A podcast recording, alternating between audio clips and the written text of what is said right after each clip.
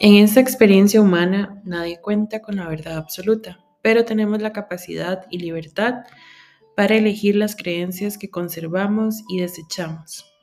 En Jugando a Saber queremos brindarte un punto de vista que puede o no ayudarte a conectar con las personas que escuchas para tener diferentes perspectivas del mundo y las situaciones que nos rodean. Y si logramos conectar contigo, ya sería algo por lo que estaremos agradecidos. Mi nombre es Diana, me dicen Didi, y en este podcast estaré jugando a saber sobre temas de salud mental, emprendimientos, amistad, familia y más, desde mi experiencia y el de las personas que admiro y quiero que podrían estar invitadas.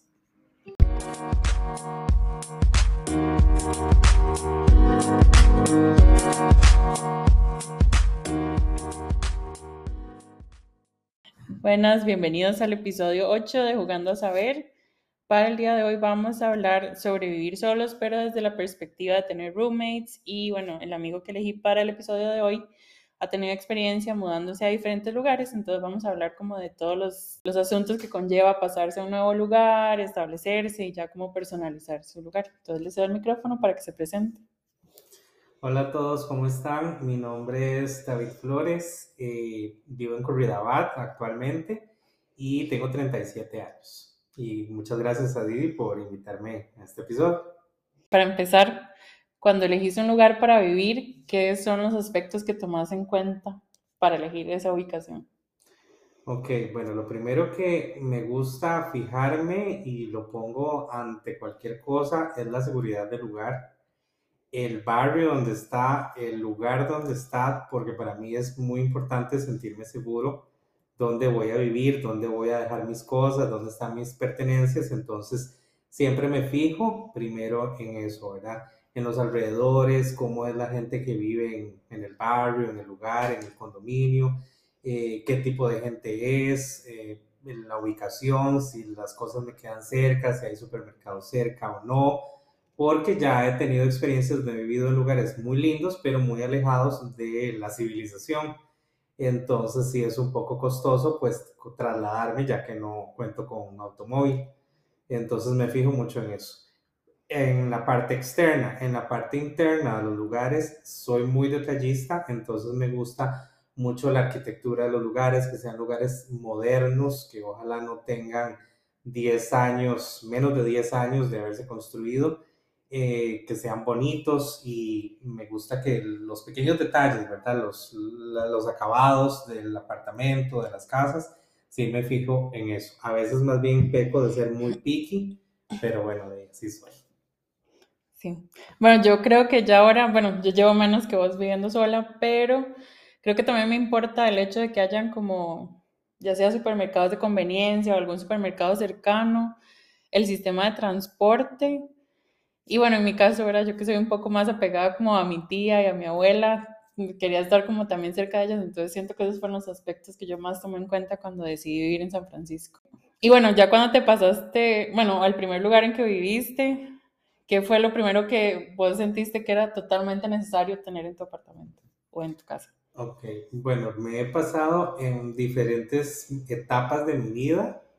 La primera experiencia que viví solo fue por ahí del 2004, si no mal recuerdo, 2004, 2005. Y para ese momento mi abuelita estaba viva, sin embargo, estaba un poco enferma. Entonces, eh, a nivel familiar decidimos que yo le iba a dar mi habitación en la casa de mis papás.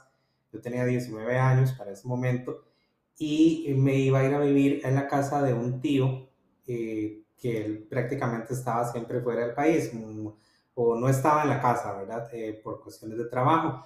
Entonces fue como irme a vivir solo. En ese momento yo estaba en la universidad, entonces a los 19 años fue como, bueno, fiesta, fiesta completa, ¿verdad? Entonces traté como de, de decir, bueno, ok, necesito un supermercado para comprar las birras, necesito una buena ubicación, y no tuve que escoger el lugar porque prácticamente me lo dieron. Fue un favor que le hice a mis familiares para que mi abuela se quedara en mi casa y mi mamá y mi papá la cuidaran y pues yo viviera aparte. Eso fue, como les digo, por ahí del 2004-2005. Eh, y eso, bueno, me fui a vivir a Moravia y estuve ahí alrededor de tres o cuatro años. ¿Y ¿Qué me importó en ese momento? Que me quedara cerca, honestamente, de los lugares de diversión, que estuviera cerca relativamente de, mi grupo de amigos en ese momento. Y pues fue una experiencia bonita. Ya después, eh, pues mi abuela falleció, entonces yo me regresé pues a la casa de mis papás. Después por ahí del 2008-2009 por cuestiones de trabajo me fui a vivir a San Carlos. Perdón la gente de San Carlos, pero no me gustó para nada ese lugar. Yo soy una persona que le gusta la ciudad, que le gusta tener todo cerca. Y en el lugar que no era San Carlos, no era Ciudad Quesada, era Cuatro Esquinas de Pital de San Carlos, nada más escuchen el nombre, pues todo me quedaba lejos, no había nada, prácticamente no tenía vecinos, el trabajo tenía que ir caminando como dos kilómetros eh, camino de lastre, no había transporte, era muy complicado, entonces por cuestiones de trabajo estuve allá un año, pero la pasé bastante mal, honestamente. Sí, yo tenía esa conversación con mi familia, bueno, mis familiares de Guanacaste, porque digamos, con lo que yo pago acá, ellos pagan algo como de dos cuartos, tal vez algo más amplio, pero cuando ellos me han preguntado si yo estoy dispuesta a ir allá, yo les digo no, o sea, me gusta poder agarrar un Uber a cualquier lado, saber que si quiero ir al cine tengo como tres opciones y allá no, allá digamos el transporte público se acaba a las seis de la tarde y todo y yo digo como no, esa vida no es para mí, yo los quiero mucho y los visito cada vez que puedo, pero definitivamente eso no es para mí. Sí, exacto, de hecho yo dije que no volvía a ese lugar y no he vuelto en casi 14 años, no he vuelto a poner un pie ahí. Eh, no por nada, sí me gustaría ir a pasear, pero para vivir no es el tipo de lugar que yo considero un lugar que sea para mí no tenía amigos, en ese momento las señales celulares, si ahora están malas, en ese momento eran peores. Entonces me costó mucho adaptarme, casi no podía hablar por teléfono, no, había nada que hacer más que ver tele y, y, tele nacional, porque casi nadie tenía cable en ese momento, muy poca gente, apenas el cable estaba llegando. El internet café era un internet café que estaba en el centro del pueblo y las casas no tenían internet en ese momento. Entonces, para ir a mandar un correo electrónico, para ver redes sociales, de ese momento, hi-fi y así, eh, pues había que hacer filas, horas, para entrar a, de, al café internet, ¿verdad? Y no se podía uno quedar mucho porque todo el mundo estaba ahí esperando porque era solo uno como con seis computadoras para todo el pueblo. Entonces, la diferencia de en San José en ese momento que ya pues sí había más café internet por todo lado y pues ya las muchas casas ya empezaban a tener internet propio en, sus casas, ¿verdad? Las familias. Ahora, eh, después de esa experiencia, eh, me devolví acá, pasaron bastantes años hasta el 2018, que fue la tercera vez que salí de mi casa, y me fui a vivir con uno de mis mejores amigos.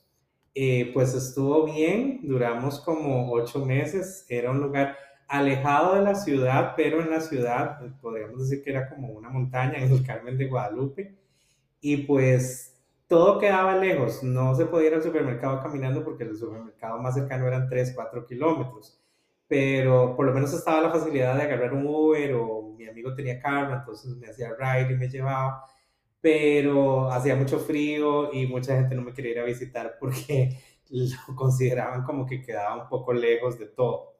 O sea, entonces estuve ahí un tiempo y ya después me vine a donde estoy actualmente en Curridabat, nada más que a un apartamento estudio pequeño. Eh, estuve ahí dos años y ahora estoy en otro más grande donde tuve tres roommates en cuestión de un año. Después les contaré por qué, pero eh, ahorita estoy actualmente solo en un apartamento bastante grande. Ahí es donde estamos grabando en este momento. Y bueno, como amueblar la casa, ¿Qué consideras vos que tal vez, no sé, los dos o tres electrodomésticos que sean completamente necesarios para empezar?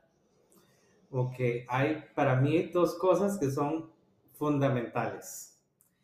La refrigeradora, porque si no, si compras cosas en el, en el supermercado que necesitan refrigeración, pues se van a poner malas, tendrías que pasar a punta de, de latas y de cosas enlatadas y de cosas así envasadas y no vas a vivir así, ¿verdad?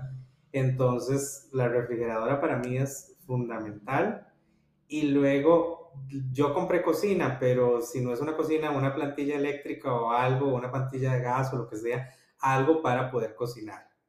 Porque de, si no, no puedes cocinar los alimentos y vas a quedar igual, ¿verdad? O se te pudren o no puedes cocinarlos. Eh, de tercero sería la lavadora, pero la lavadora igual si, si, es necesario lavar a mano, pues se lava a mano. Pero sí considero que la refrigeradora y la cocina son, o plantilla son fundamentales. Así como quitando de lado los electrodomésticos, que sea una cama. Aunque sea un colchón para tirarse al suelo y dormir. Sí, definitivamente. Sí, en mi caso, bueno, sí estoy totalmente de acuerdo con la refri porque siento que ahí uno mantiene la mayoría de las cosas. Yo de las primeras cosas que compré me acuerdo que sí fue el microondas porque yo al principio yo decía, bueno, no tengo arrocera, no tengo esto, no tengo lo otro, no tenía ingredientes. Entonces me iba como al Bindi y compraba algo ya hecho que nada más era calentar. Entonces al principio yo sentí que el microondas sí era muy fundamental, pero sí he visto, digamos, en, en casos de otras personas que viven solas que tal vez sí les es más fácil como calentar en un disco, así. Yo es que soy muy perezosa en eso, entonces creo que para mí sí era como súper necesario. Y de donde vivís ahora, ¿qué dirías que son como las tres ventajas principales de esta ubicación? Bueno, eh, mm, las ventajas principales, todo está cerca. Eh, estoy muy cerca de, de, mis familiares, estoy muy cerca de mis amigos, estoy muy cerca de, de los lugares que me gusta visitar para divertirme. No estoy cerca de mi trabajo, sin embargo, a raíz de la pandemia, pues estoy trabajando desde la casa. Muy pronto vamos a volver a la oficina un día y pues no quiero ir, pero no me queda de otra. Eh, en ese caso, pues tendría que viajar y volver a acostumbrarme, eh, porque es atravesar prácticamente todo San José para llegar a la oficina, pero tampoco es tan mal, ¿verdad? ¿A dónde queda? En Santana. Ok. Entonces, ir de Curridabat a Santana, ¿verdad? Eso incluye presas, incluye la hora pico, incluye lluvias, incluye de peligros, eh, buses, etcétera, horarios. Pero tampoco es nada que no se pueda hacer, porque ya lo he hecho durante muchos años. He viajado desde muy largo hasta la oficina, entonces no me incomoda tanto. Siento que, como volviendo a las ventajas, eh, todo está cerca, los supermercados están cerca. Siento que el lugar donde estoy la gente eh, se cuida unos a los otros, es un lugar seguro. Eh, hay muchos lugares eh, diplomáticos, embajadas y lugares así, entonces cada esquina prácticamente hay una casetilla de guarda que están 24/7, entonces eso me hace sentirme seguro y pues estoy cómodo en ese sentido, que me siento seguro, que todo me queda cerca y bueno, el apartamento me gusta y me gusta disfrutarlo, me gusta estar aquí. Si yo pudiera seguir trabajando desde la casa siempre, de lunes a viernes, pues sería genial. Y si no tengo con quién salir o qué hacer el fin de semana, traer gente a la casa, me gusta porque tengo espacio para hacerlo y lo disfruto también. Traer gente acá que me acompañen y que la pasemos bien, porque es un lugar que se presta para. Y ya cuando vos empezaste a ir solo, ¿sentís que cambió, mejoró o empeoró la dinámica que vos tenías con tu familia antes? Siento que mejoró, porque bueno, una de las razones por las cuales yo me fui de, de la casa de mis papás es eh, porque la dinámica de ellos eh, pues tal vez no encajaba con la mía. Entonces, al salir de esa dinámica y ver, como dicen, los toros desde la barrera, ellos con su dinámica, pues a mí me ayudó tal vez a entenderlos, que todos somos distintos, ¿verdad? Cada familia o cada personas que viven, conviven juntas, eh, pues tienen su dinámica, su forma de relacionarse. Sin embargo, no siempre hay que compartirla, pero se puede ayudar desde afuera y no estar tan metido en esa dinámica que a veces puede resultar ser tóxica. Entonces, a mí me ayudó porque ahorita, actualmente, después de la última vez que salí hace cuatro años de ahí y no he regresado y espero no regresar, eh, me ayudó más bien a entenderlos a ellos, a tenerles más paciencia, a ver las cosas desde afuera y no sentirme dentro de esa toxicidad que se vivía en la casa y pues me ayuda como, como a entenderlo mejor, a ser tal vez más empático y no sentirme tan presionado de estar en, en, ese ambiente que tal vez no era el más adecuado. Entonces siento que he mejorado la relación con ellos en ese sentido. Los puedo entender más, tener más paciencia, ver las cosas desde afuera y pues sentirme más relajado en que después de cortar una llamada a teléfono, después de ayudarles a solucionar un problema, después de, de, no sé, darles un consejo, pues puedo salir de ahí, simplemente corto la llamada de teléfono y ya yo estoy en lo mío y ellos sabrán cómo se acomodan con lo de ellos. Sí, a mí me pasó, yo siento que, bueno, David y yo somos amigos hace mucho tiempo y él sabía que la relación con mi mamá no era la mejor, pero yo siento que ahora como nos vemos poco, tal vez una o a veces dos veces por semana, siento que ese ratito que pasamos juntas se convierte como más en tiempo de calidad y tratamos como solo de ponernos al día y tratamos como de compartir, de verdad como de convivir mejor, entonces siento que ya no tenemos peleas tontas como teníamos antes, ya no discutimos casi por nada. Y ahora más bien, y cuando una tiene la necesidad de llamar a la otra, entonces ya tenemos esa dinámica como más sana. Exacto, yo en lo personal, eh, a mi mamá específicamente la llamo todas las noches para ver cómo estuvo su día, ella me pregunta cómo estuvo el mío, una llamada de 10, 15 minutos, ¿verdad? Para ponerlos al día a día, cómo estuvo todo y, nada más, ¿verdad? Y ya a la hora de vernos eh, cara a cara, pues nos vemos, a veces pasan un mes casi y no nos vemos, o a veces pasan 22 días, ya cuando le agarro una mamitis o ella hitis, nos vemos cada 15 días, digamos, pero sí se pasa mejor porque entonces viene la parte de que mm, yo tal vez extraño sus, comidas, por decir algo, o extraño, no sé, estar con ella y compartir algo. Entonces, verla en ese momento me hace estar más pleno y más consciente y más feliz en ese momento y siento que ella también. Igual al resto de mi familia, que estar ahí metido, como dice Didi, peleando por cualquier cosa, por cualquier tontera, que en realidad no tiene, valor alguno porque es parte de esa dinámica tóxica que tal vez uno vive en la casa donde vivía antes, en la casa de los papás. Eh, bueno, para continuar con tu experiencia teniendo roommates,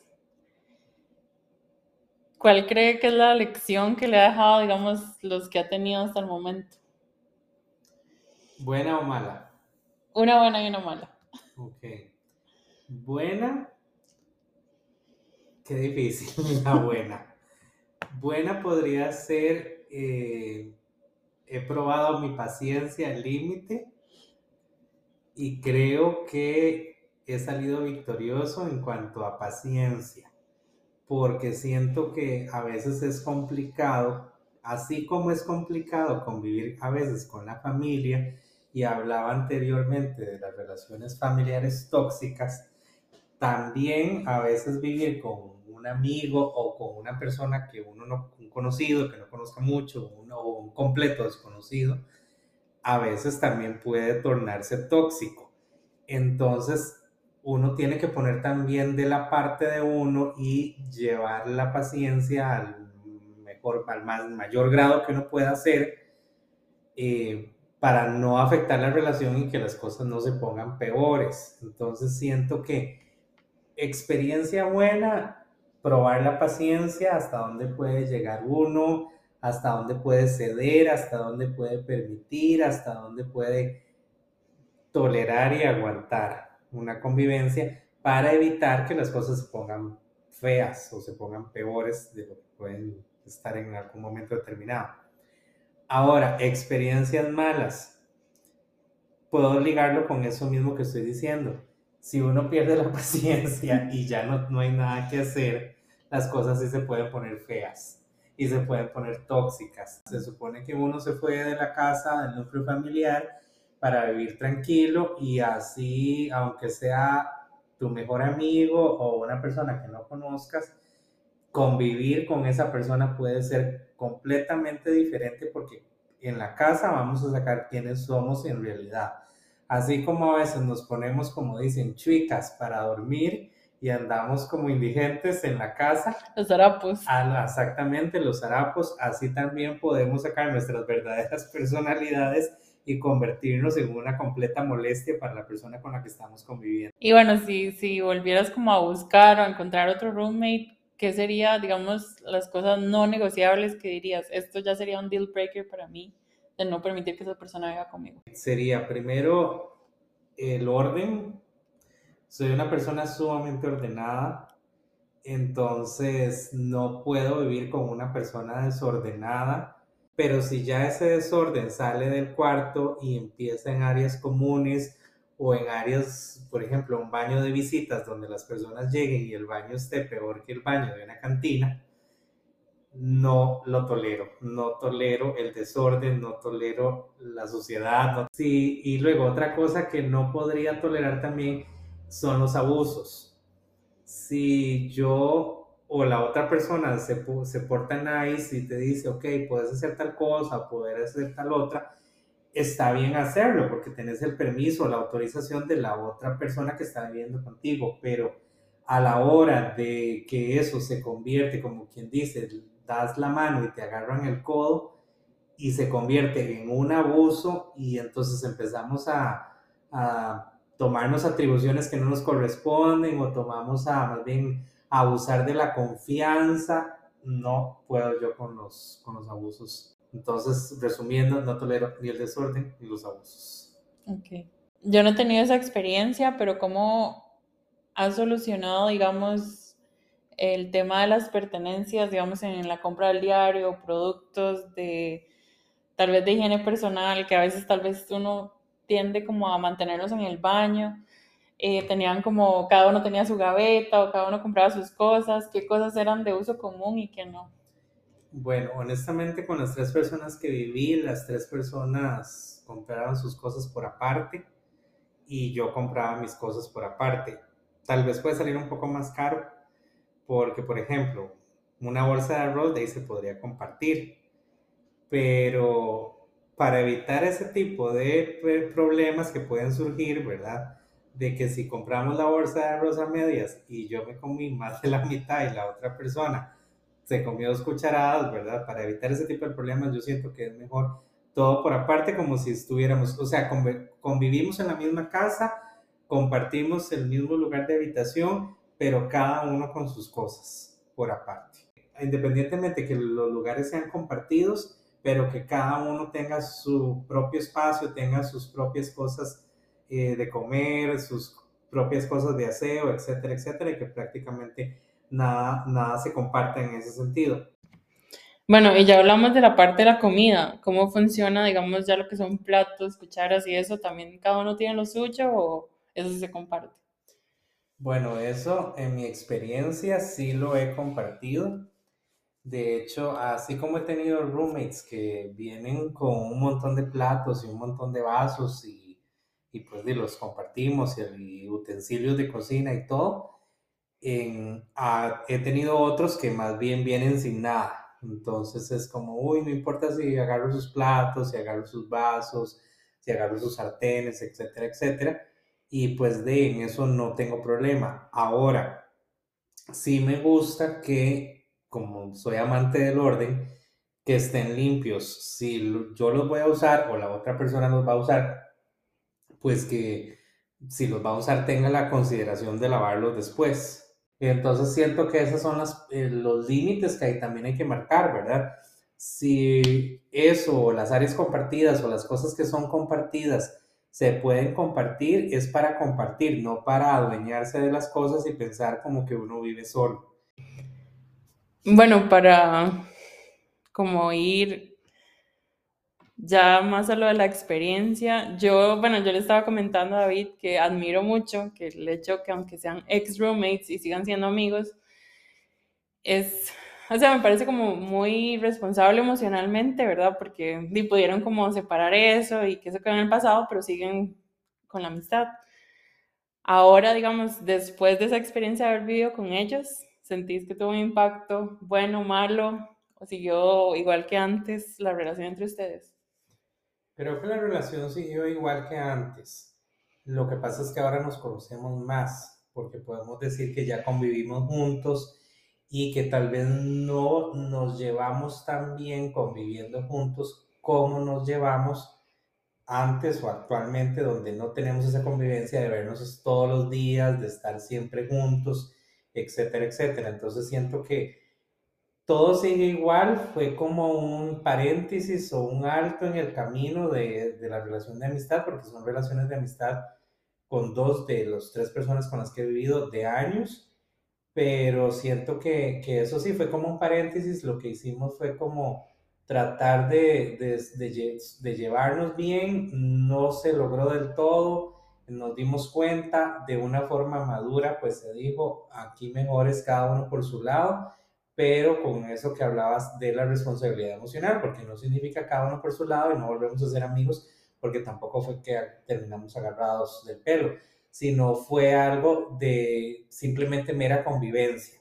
Lo mismo que pasa con la familia y que hablaba al principio, tal vez con la familia era una relación muy tóxica porque estábamos ahí todos envueltos, yo salgo de esa relación y ahora tal vez me llevo mejor con ellos porque no los estoy viendo ni estoy conviviendo con ellos 24/7. Entonces siento que eh, fue más bien como conocernos más y entender que juntos pero no revueltos, como dice el dicho.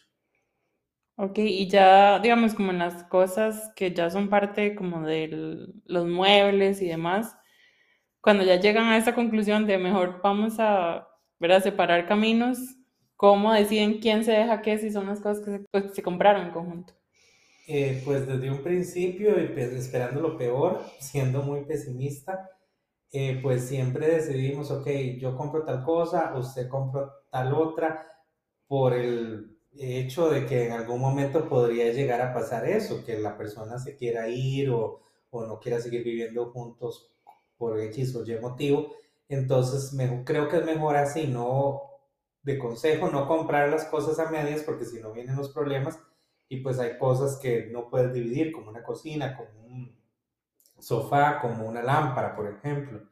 Entonces es mejor, ok, yo compro esto, usted compra lo otro, si usted se llega a ir, se lo lleva, y, y, así, pero que cada uno tenga, o sea, las cosas compartidas como un juego de sala, pero que sea de una persona y que la otra persona que no lo compró tenga la delicadeza y el respeto de cuidarlo, porque eso es algo que te están prestando también por el momento determinado y el tiempo que vayas a estar viviendo con esa, con esa otra persona. Y bueno, comparando, este, tal vez tu salud mental ahora, o cuando tuviste roomies y cuando vivía con, tu, con su familia? ¿Qué siente que ha descubierto de usted mismo o que disfruta tal vez de su soledad o que ha hecho o ha empezado desde que vive aparte? Bueno, a mí me gusta, me gusta estar solo y he descubierto siempre, creo que siempre me ha gustado estar solo. De hecho, cuando vivía con mi familia, pasaba mucho tiempo en mi habitación solo, haciendo mis cosas, las cosas que me gustan, viendo, no sé, series que me gustan, pero yo por aparte, ¿verdad? Tratando de mantener ese espacio. Acá es mi espacio, entonces eso me permite de actuar como yo quiero, tomar mis propias decisiones, sentirme más libre.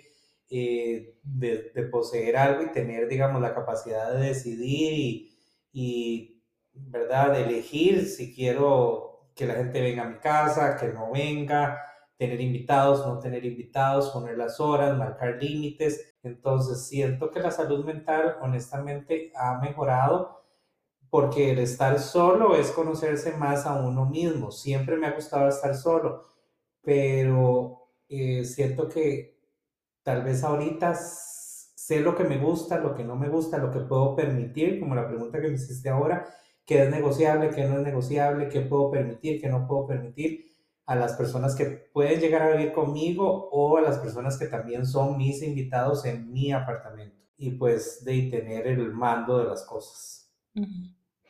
Y bueno, se me acaba de ocurrir una pregunta más que eso, bueno, en este momento para mí es una de las ventajas de vivir sola, que si, por ejemplo, una de mis amigas me llama y me dice, hey, ¿puedo llegar en la tarde? Y yo en realidad no tengo planes, puede llegar, en cambio, yo siento que cuando vivía bajo el techo de mi mamá era como, o sea, como que tenía que avisarle, pero ese aviso era también como un pedir permiso. ¿Cómo funciona esa dinámica de las visitas cuando estás viviendo con alguien más? Siento que, y siempre en la base del respeto, mm, tuve una experiencia con uno de, de, las personas con las que viví, que al inicio sí era muy respetuoso y decía, ok, va a venir tal persona o tal, va a venir otra, pero después de eso no volvió a pedir permiso y simplemente las personas aparecían como por generación espontánea. Y eso me molestaba porque a veces de, yo quería estar en mi espacio, en mi casa, haciendo lo que me gusta o incluso trabajando, leyendo o lo que sea, y llegaban personas a interrumpir mi, la paz del lugar donde vivo y no me decían ni siquiera que iba a venir nadie.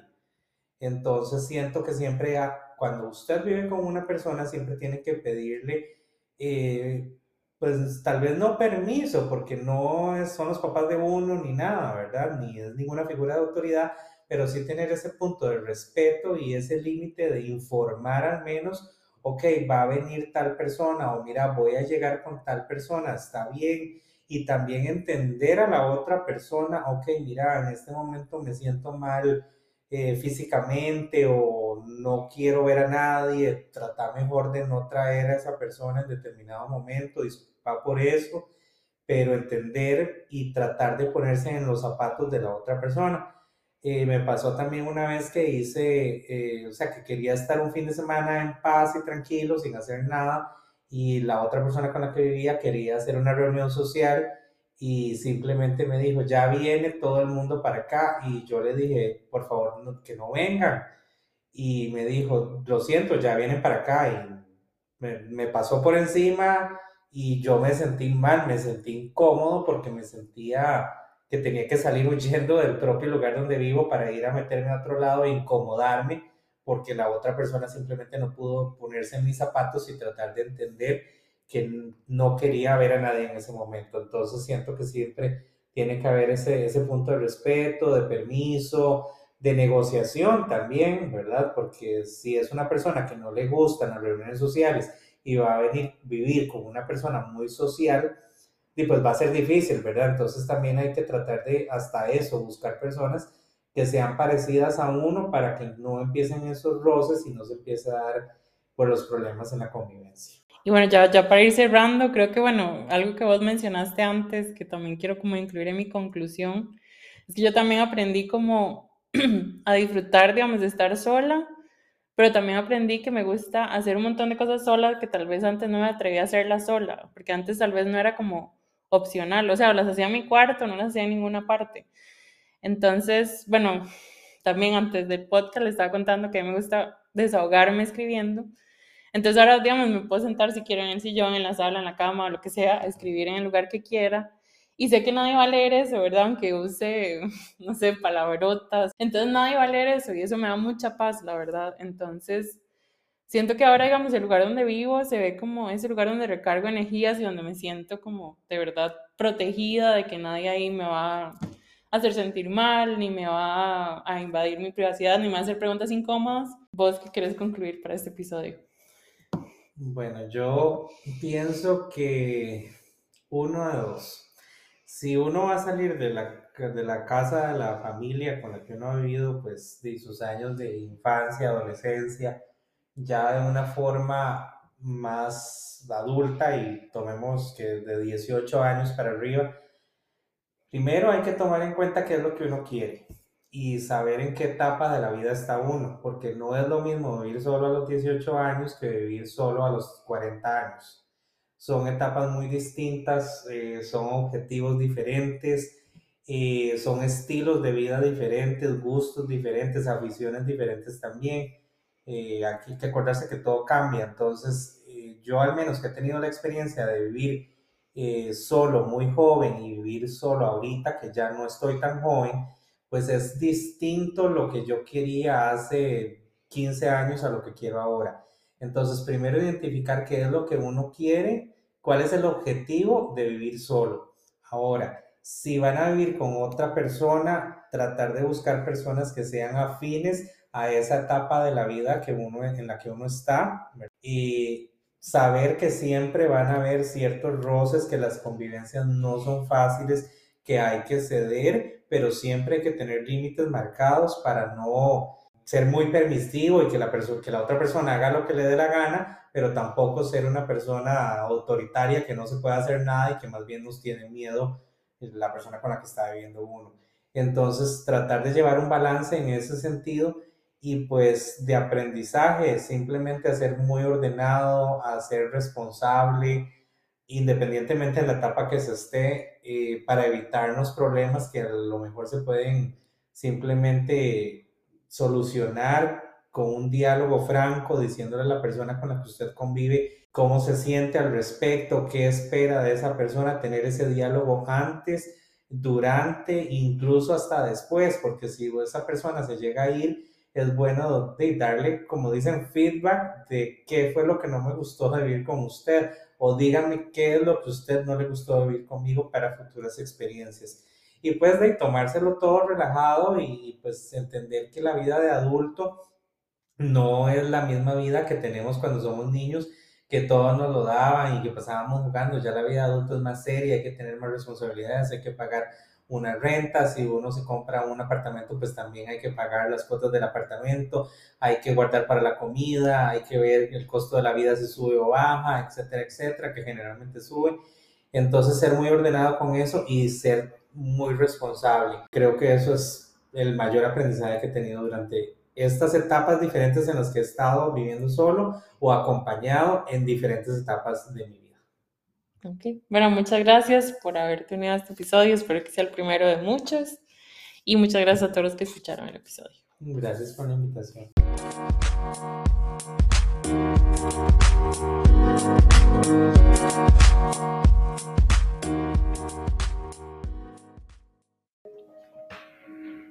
Si te gusta este podcast, no olvides recomendarnos a tus amigos y familiares si crees que algunos de nuestros episodios podría ayudar a alguien de tu entorno. Recuerda también seguirnos en Instagram y Facebook como Jugando a Saber si quieres enterarte de todos los nuevos episodios y temporadas que están por venir. Y gracias de antemano por todo tu apoyo.